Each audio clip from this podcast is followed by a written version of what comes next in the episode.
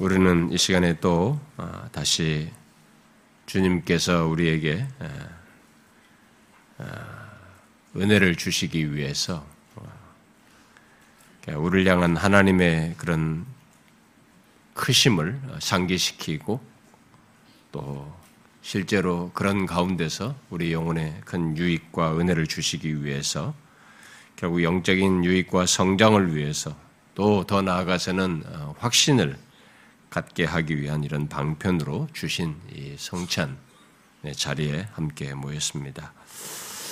어, 우리가 계속 이 시간에 하이델베르크 어, 요리문답을 살펴왔어서 70그 7문을 76문을 하고 77문을 할 차례이지만 아, 성찬을 제정하여서 어, 약속한 것이 무엇이 어, 그 약속한 내용이 어디 있느냐라는 그 질문에 대한 대답으로 이 오늘 읽은 이 본문이 77문에 대한 대답으로 어, 거기에 요리문답에 나와 있습니다. 결국은 77문은 이 내용을 설명하는 거예요. 음, 그래서 이 내용을 제가 이미 다 우리 교회에서 설명도 많이 했고, 그래서 또 다시 설명을 해야 하나라고 고민하면서 이렇게 계속 주저하다가 아, 오늘 그냥 다시 다른 말씀을 어, 살피려고 합니다.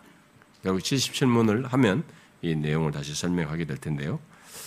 뭐 그렇게 할 수 있을 거라고 봅니다. 아, 근데 오늘은 제가 어제 계속 어, 고민 고민하고 시간을 보내다가 오늘은 다른 말씀을 특별히 우리가 지난 주 오전에 이 확신의 방편으로서 성찬을 말한 것을 이렇게 적용적으로 살펴보려고 합니다. 오늘 본문을 통해서.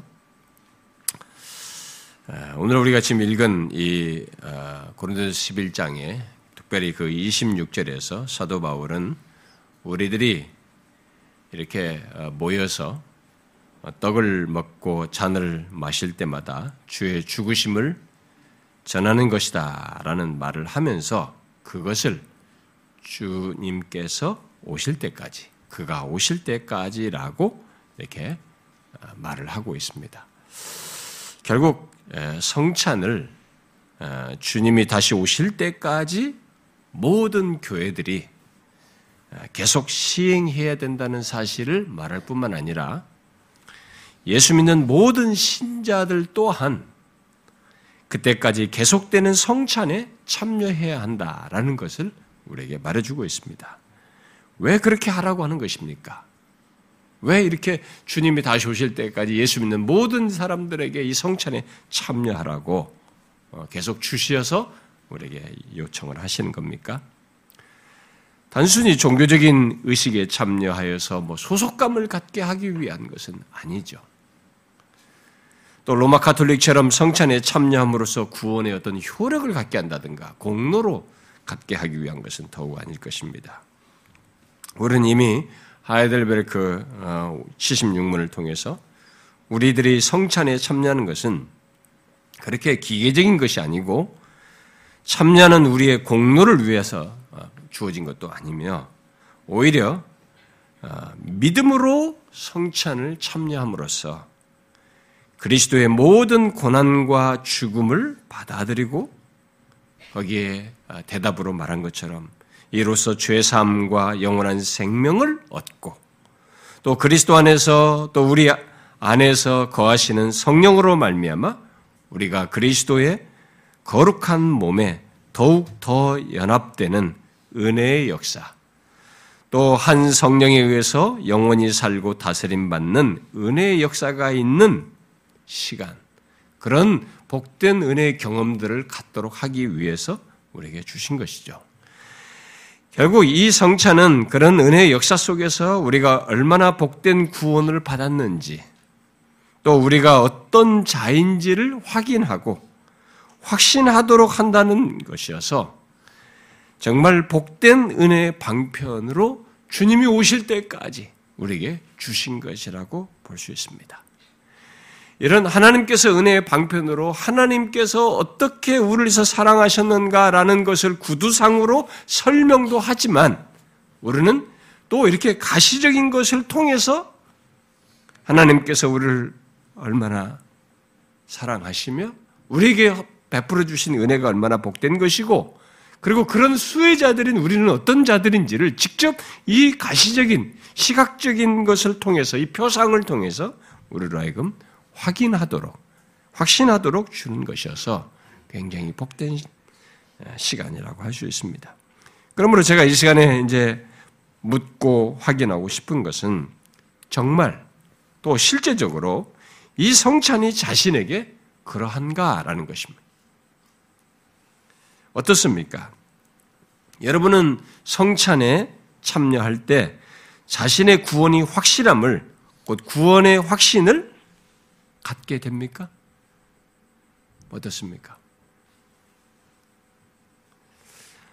확신이 흐려진 상태에서든 확신을 상실한 상태에서든 아니면 계속 확신 속에 있든지 어떤 조건에서 이 성찬에 참여하든지 성찬에 참여할 때마다 여러분은 자신의 구원이 확실하는 것을 확실하다는 것을 확인하느냐 그것을 확신하게 되는 그런 시간이 되고 있느냐라는 것입니다. 어떻습니까? 그야말로 구원의 확신을 강화하고 유지하도록 하는 도움과 유익을 이 성찬에 참여하면서 얻느냐라는 것이죠. 만일 그런 일이 일어나고 있지 않다면, 성찬에 참여하고 있는데 그런 일이 일어나고 있지 않다면, 이것을 제정하신 주님이 우리를 속이는 것이 아니라면, 분명히 참여하는 우리들에게 뭔가 문제가 있고, 우리가 잘못 참여하는 것이 분명할 것입니다. 당연히 주님은 이것을 단순히 의식으로 지키라고 말씀하시지 않으셨기 때문에 그래서 그동안 수없이 많은 신자들이 교회 역사 속에 많은 그리스도인들이 이 성찬에 참여하는 것을 통해서 은혜를 덧입고 영적인 유익과 성장을 겪고 또 자신들이 어떤 자인지 얼마나 놀라운 구원을 얻은지를 이렇게 확인했던 이런 자신들의 그런 감동과 그런 흔적들, 자신의 유익들을 남긴 것을 보게 될 때 이 성찬 자체에는 문제가 없어요. 그렇다면 누구에게 문제가 있다는 것이겠습니까? 성찬에 참여하면서도 그런 유익과 확신을 강화하고 유지하는데 도움을 얻지 못한다면 누구에게 문제가 있다는 것이겠어요? 결국 우리들에게 참여하는 오늘날 우리들에게 문제가 있는 것이죠. 당연히 성찬에 참여하면서도 이런 영적인 유익과 성장 어떤 도움을 얻지 못하고 구원의 확신을 갖는 일이 없는 참여를 하는 그 사람들에게 뭔가 이 시간이 예, 자기에게는 다른 시간이 돼버리는 결국 그들에게 뭐가 문제가 있는 것 같다는 것을 말해주는 것이겠죠. 분명 잘못 참여하기 때문에 그럴 것입니다. 아, 도대체 어떤 문제가 있을까요? 그것은 떡과 잔을 통해서 이 떡과 잔을 받는 우리들을 위해서 그리스도께서 죽으심으로 이루신 것을 믿음으로, 믿음으로 보며 확인하고 확신하는 일을 해야 하는데 그런 믿음의 수용, 믿음으로 참여하는 일을 하지 않기 때문에 그럴 것입니다.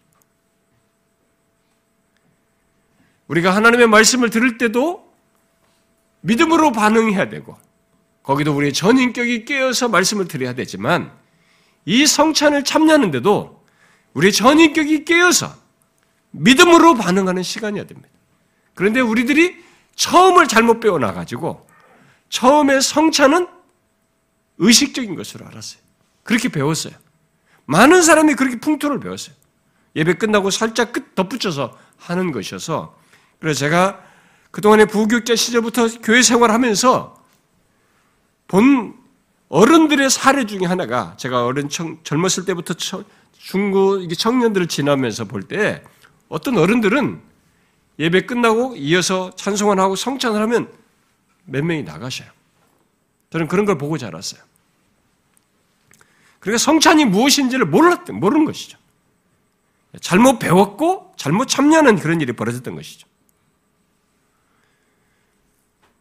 성찬에 참여할 때도 우리 전 인격은 전인격적인 그런 믿음의 행, 반응을 해야 되는 것이죠. 주님은 처음 성찬을 제정하실 때 잔을 주시면서 이것은 죄사함을 얻게 하려고 많은 사람을 위하여 흘리는 바 나의 피 곧 언약의 피라라고 말씀하시고 실제로 그 뒤에 십자가에 달리셔서 피를 흘리셨어요. 진짜 언약의 피를 흘리신 거죠. 그러므로 이 성찬은 그 주님이 말씀하신 그 사실, 그 사실을 확인하면서 확신하는 자리예요. 그 우리는 떡과 잔을 받으면서 우리의 구원이 얼마나 확실한지, 또 내가 이제 어떤 자인지, 특히 그리스도의 피로 말미암아 맺은 이 언약의 대상이라는 것. 하나님의 아들 예수 그리스도의 흘리신 피로 말미암아 하나님과 맺은 영원한 언약의 대상이라고 하는 것을 확인하고 확신하는 자리예요. 아, 내가 그 사람이구나. 나 같은 자인데도 불구하고 내가 그 사람이구나. 라는 것을 확인하는 자인 것이죠. 진실로 이 시간은 하나님의 아들 예수 그리스도께서 십자가에 달려 죽으심으로써 나의 죄를 사하셨다는 것. 이것은 죄 사함을 얻게 하려고 많은 사람을 위하여 흘리는 바 나의 피라고 말한 대로 정말 나의 죄가 사해졌다는 것. 그래서 나는 죄 사함을 받아서 구원을 얻은 자라는 것. 하나님 앞에서 의롭다함을 얻은 확실한 근거요. 영원한 근거를 가진 사람이라는 것. 또 그리스도께서 나의 죄에 대한 심판을 다 담당하심으로써 나는 심판을 받지 아니하고 영원한 영광으로 나아가는 구원을 장차 얻을 사람이라고 하는 것을 떡과 잔 이 시각적인 표상을 통해서 선명하게 다시 되뇌이고 확인하고 상기하고 믿게 되는 확신하게 되는 그런 자리인 것입니다. 여러분은 이 시간에 성령의 감화 감동하심 속에서 그런 확신을 갖는 경험을 성찬에 참여할 때 가지십니까? 그런 것을 경험하십니까? 어떻습니까? 여러분은 떡과 잔을 받을 때 어떤 마음으로 참여하고 있습니까? 로마 카톨릭의 미사에 참여하는 사람들처럼 기계적으로 받아 먹습니까? 또 별 생각 없이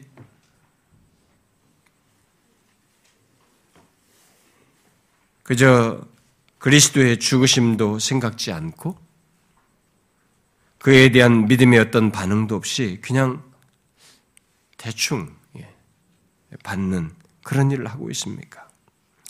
만일 그렇다면 그에게 이 시간은 그 성찬은 자기 영혼에 유익이 되지 않을 겁니다.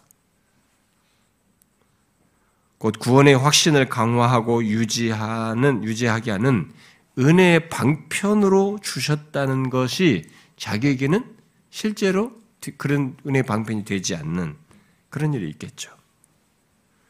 여러분 우리가 이 시간에 받는 떡과 잔은 다른 것이 아니라 우리의 죄를 사시기 위해서 그야말로 완전한 구원을 얻게 하기 위해서 십자가에 달려 죽으신 그리스도를 기억하고 그로 인해서 내게 일어난 일이 무엇인지 내게 어떤 일이 일어났고 나라는 존재에게 어떤 변화가 생겼으며 그래서 내가 어떤 자가 되었는지를 확인하고 확신하는 자리예요.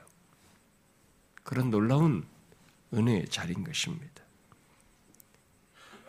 그래서 언젠가도 말했다시피 성찬은 내가 그리스도, 내가 하나님을 위해서 무엇을 하겠다고 하는 결심을 하는 시간이라기보다는 몰라요. 결과적으로는 그런 마음이 파생적으로 생길 수 있죠. 그렇지만 이 성찬의 자리에 일차적인 포인트는, 일차적인 강조점은 내가 주님, 하나님, 이렇게 은혜 베푸신 하나님께 어떻게 할까라고 하면서 내 자신의 마음을 결심하는 자리이기보다는 하나님께서 그리스도 안에서 우리를 위해서 행하신 것이 무엇인지, 특히 이 땅에 육신을 입고 오신 하나님의 아들 예수 그리스도께서 우리를 위해서 얼마나 놀라운 일을 행하셨는지, 그렇게 함으로써 하나님께서 우리에게 나타내신 맹세가 무엇인지, 하나님의 맹세를 확인하는 자리예요. 하나님이 맺으신 언약의 놀라운 사실을 확인하는 자리입니다. 우리가 무엇을 말하기 전에 하나님이 행하신 것을 확인하는 자리예요. 하나님의 그 고귀하고도 놀랍고 복된 어마어마한 일이 있다라는 것을 이것을 통해서 확인하는 자리입니다. 그래서 누구 말대로 우리의 맹세 자리가 아니라 하나님의 맹세를 확인하는 자리예요. 그래서 예수 그리스도를 믿는 나, 떡과 잔을 받는 나는 십자가에 달린 그리스도로 말미암아 죄 사함을 받은 자라는 것. 또 나는 진실로 또 확실히 구원받은 자라는 것. 또 하나님 앞에 의롭담을 받아 더 이상 심판받지 않을 자라는 것을 확신하는 자리입니다. 얼마나 그것이 확실한가라고 묻는다면 지금 우리들이 받는 떡과 잔이 보게 하는 하나님의 아들 예수 그리스도의 피만큼 확실합니다. 그 피의 증거만큼 확실한 것이죠. 바로 그의 피로 새 언약 또는 그의 피, 언약의 피가 우리에게 지금 말한 그런 사실들이 우리가 하나님 앞에서 그런 자유, 복된 구원을 얻었다는 것을 확실하게 증거하는 증거물인 것이죠. 이 떡과 잔은 그것을 보게 하는 것입니다. 그래서 이 시간에 우리는 그것을 확인하면서 반복적으로 아, 비록 내가 과거 출신이 이렇고 나의 성장 과정이 이렇고 나의 죄악과 더러움이 이렇다 할지라도 이 찢겨진 몸과 그리스도 흘리신 피, 바로 그리스도로 말미암아 내가 이런 자이다. 내가 같은 사람이 구원을 받았으며 내가 하나님으로부터 이런 대접을 받고 있고 하나님과 나 사이에는 뗄 수 없는 그리스도의 피로 맺은 영원한 관계 언약이 있다. 라는 것을 확인하는 것이죠. 진짜 그런, 그런 것입니다. 그러므로 여러분, 매번 성찬에 참여할 때마다 결국 그리스도께서 우리를 위해서 행하신 것을 기억함으로써 내가 어떤 구원을 받았는지, 그래서 지금 내가 어떤 자인지를 반복적으로 확인하고 확신해야 되는.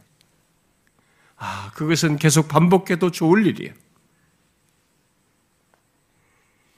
다음 성찬에 있기까지 그 사이에 내게 무슨 일이 있고, 내 마음이 어떠하고, 감정의 격동이 생기고, 상황이 안 좋고, 울적하고, 슬프고, 어떤 일이 있다 할지라도, 심지어 죄에 미끄러지는, 미끄러지는 일이 자기에 있다 할지라도, 다시 이 자리에 나와서 떡과 잔을 받을 때, 이 떡과 잔이 보게 하는, 보라, 누가 너를 위하여 몸을 찢고 피를 흘렸는가?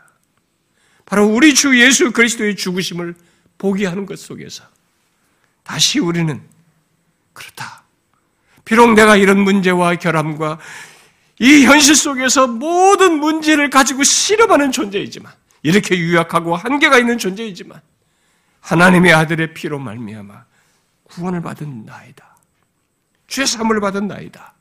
하나님 앞에 담대히 설 수 있는 의롭다움을 받은 자이다. 라는 사실을 확인하고 확실하게 되는 거죠. 이 성찬은 그런 복된 방편이에요. 그래서 우리의 확신을 갖게 하는 귀한 방편인 것입니다. 그래서 우리는 이 시간에 참여할 때마다 진짜로 단순하게 받는 것이 아니라 이 표상을 통해서 믿음으로 보아야 되는 거죠.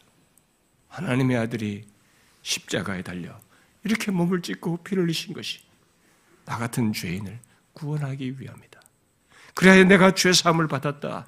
내가 바로 그 사람이다. 하나님의 언약의 백성이다. 라는 것을 확인하면서 그리스도 안에서 보이신 하나님의 맹세의 이 영원함을 확인하는 것이죠. 나의 맹세는 뒤집어지고 뒤집어지지만 그리스도의 피로 말미암아 맺은 이 언약은 영구할 것이니 그것을 확인하면서 감사와 찬양, 그 다음에 기꺼운 헌신, 그러고 싶은 마음을 자연스럽게 드러내겠죠. 우리는 먼저 이 사실을 봐야 돼. 하나님의 이 변함을 수 없는 하나님의 아들 그리스도 예수의 피 안에서 맺은 언약, 그의 맹세, 거기에 포함된 나, 예수 믿는 내가 그 놀라운 맹세 안에서, 언약 안에서 구원받은 자라는 것.